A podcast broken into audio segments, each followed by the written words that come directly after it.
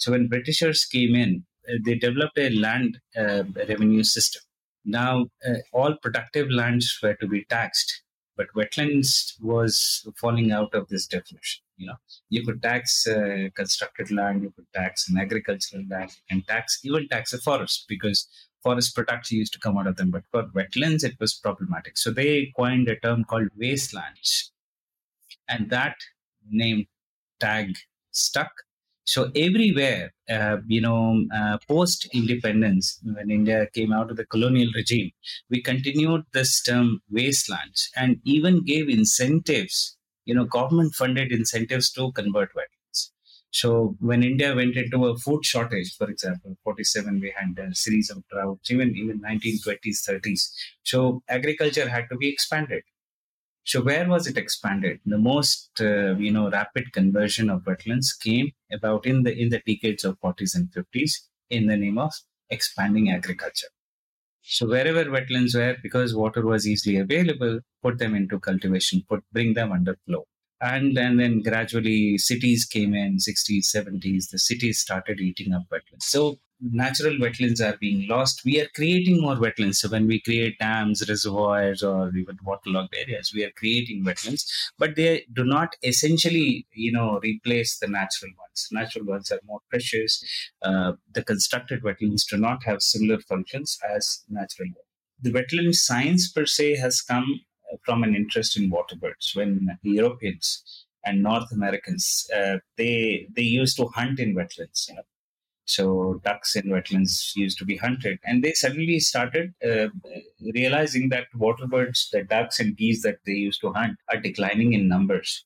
Their concern for wetlands increased, and then they started discussing what could be done. And suddenly they realized that it is not their neighborhood wetland which is under trouble. All these wetlands in the world they need to be saved because wetlands were, uh, birds were traveling all the places. They were migratory birds. So then the idea of a convention stuck.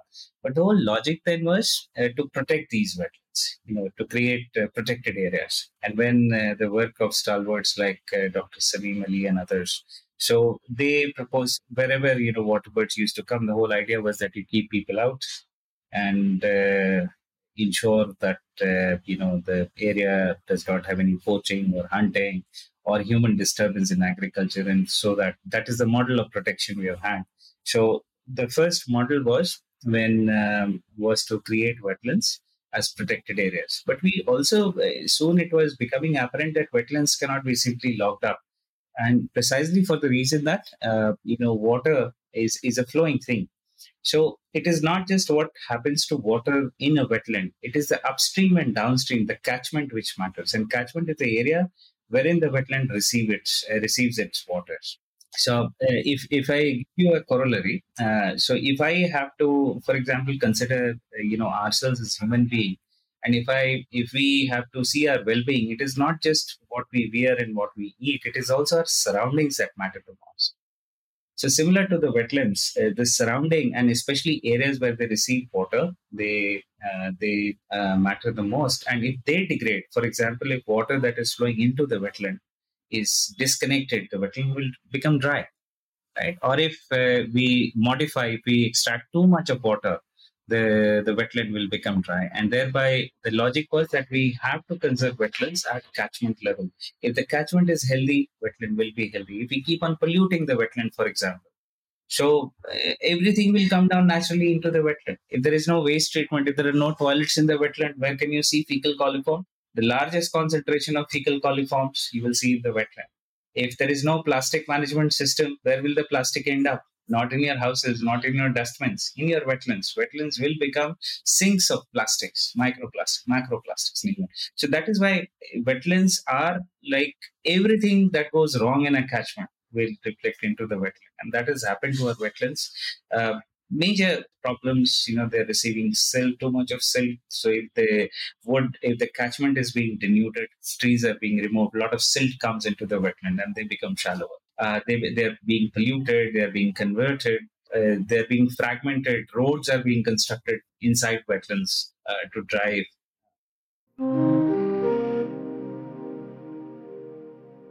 We have been uh, watching wetlands uh, despite uh, we don't have continuous data and comparable data. But our uh, studies tell us, and we have picked up data points over 600 data points from this country.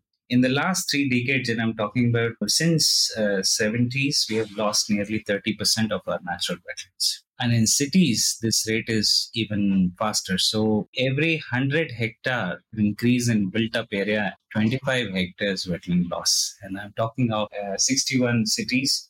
Uh, the most uh, rapid loss being in the mega cities Mumbai, Hyderabad, Chennai, Bangalore. I am a member of the technical committee of uh, Delhi Wetland Authority, and we started an inventory exercise. So, uh, and we have counted nearly 1,040 wetlands in the National Capital Territory region. And so the major wetlands are definitely the Yamuna floodplains. Uh, it is said that uh, the, the amount of water that the River Yamuna floodplain store is about 30%, equivalent to 30% of what the city's freshwater supplies. But there are, uh, you know, several Mughal structures that we have in the in the region. They also have their baulis and tanks uh, Hauz Khas tank is a famous one.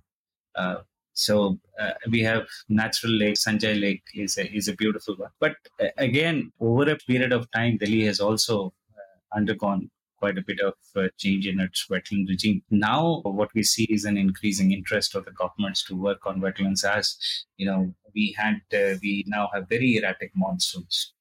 So, with uh, I think uh, this year, uh, it is even now as we are speaking, some parts of India are receiving rainfall. Now, this never used to happen. This is the climate is really becoming very, uh, very a different one, and thereby, you know, our major purpose of planning was to use uh, engineering methods. So we use structures, you know, flood embankments or reservoirs or dams. They're good only when uh, the hydrology is also stable. So if you know that it will rain in a particular period, or if you know that uh, you know inflows, you know they, they work on probabilities. So ninety percent dependent flows. This is what is used for constructing reservoirs. Ninety percent, ninety five percent. So you have to know. But when nature becomes volatile, that becomes a problem. You can't work with solutions which are very rigid. And that is where wetlands come in. And, and planners are increasingly realizing that uh, wetlands are nature based solutions. We call them nature based solutions because they, they are what nature has gifted us and they can be used to meet societal challenges.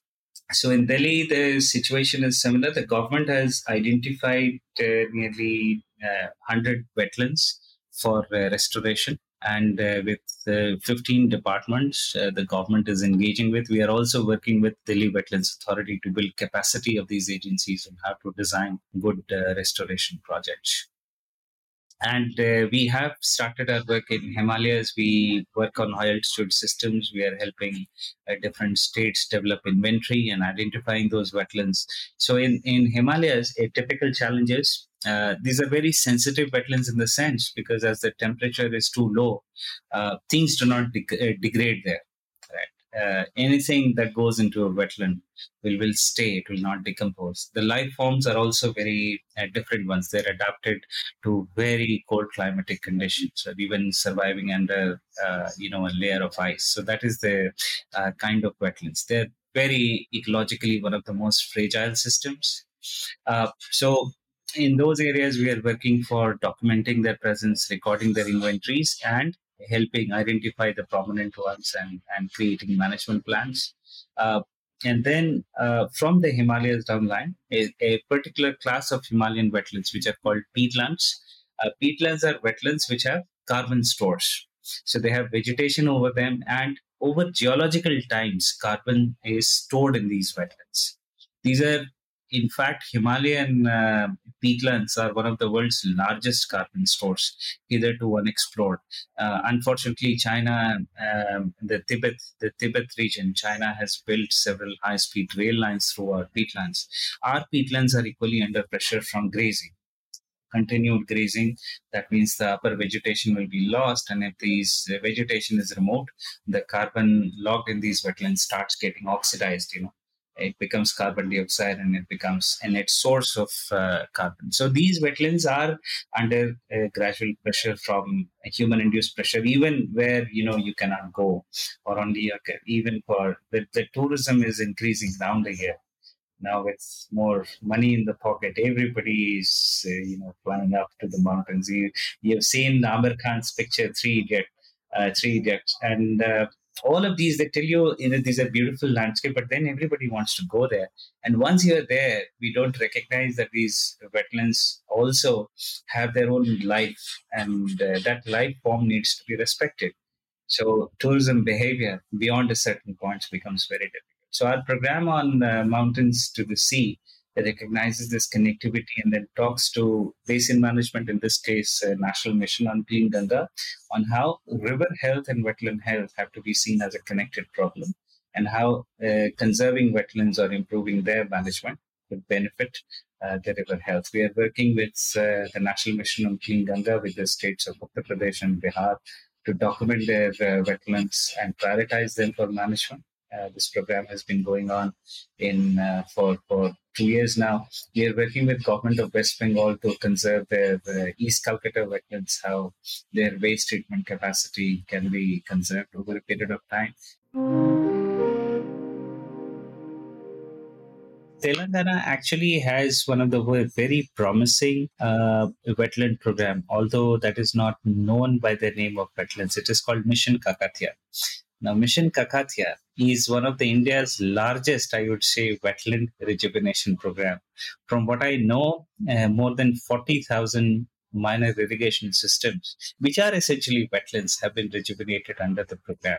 Now, when when people come to me and say that states have not identified their wetlands, essentially what you mean is they have not been uh, recognized under uh, a specific rules, which is called Wetlands Conservation and Management Rules. So these rules were enacted in 2017, in which states were uh, uh, states were to create a list of wetlands how many wetlands do we have in their state and then how many of these need to be regulated and notified? Yes there has been a slow progress on this but uh, all the states now have a state wetland authority. And uh, i wouldn't say telangana is a laggard although the name wetland that's why i said all lies in the name we do several good things, but we don't recognize these as uh, you know a wetlands program. Mission Kakatiya to me is an important uh, example of how uh, wetland rejuvenation can be done to improve water scarcity, and I hear several good things about it.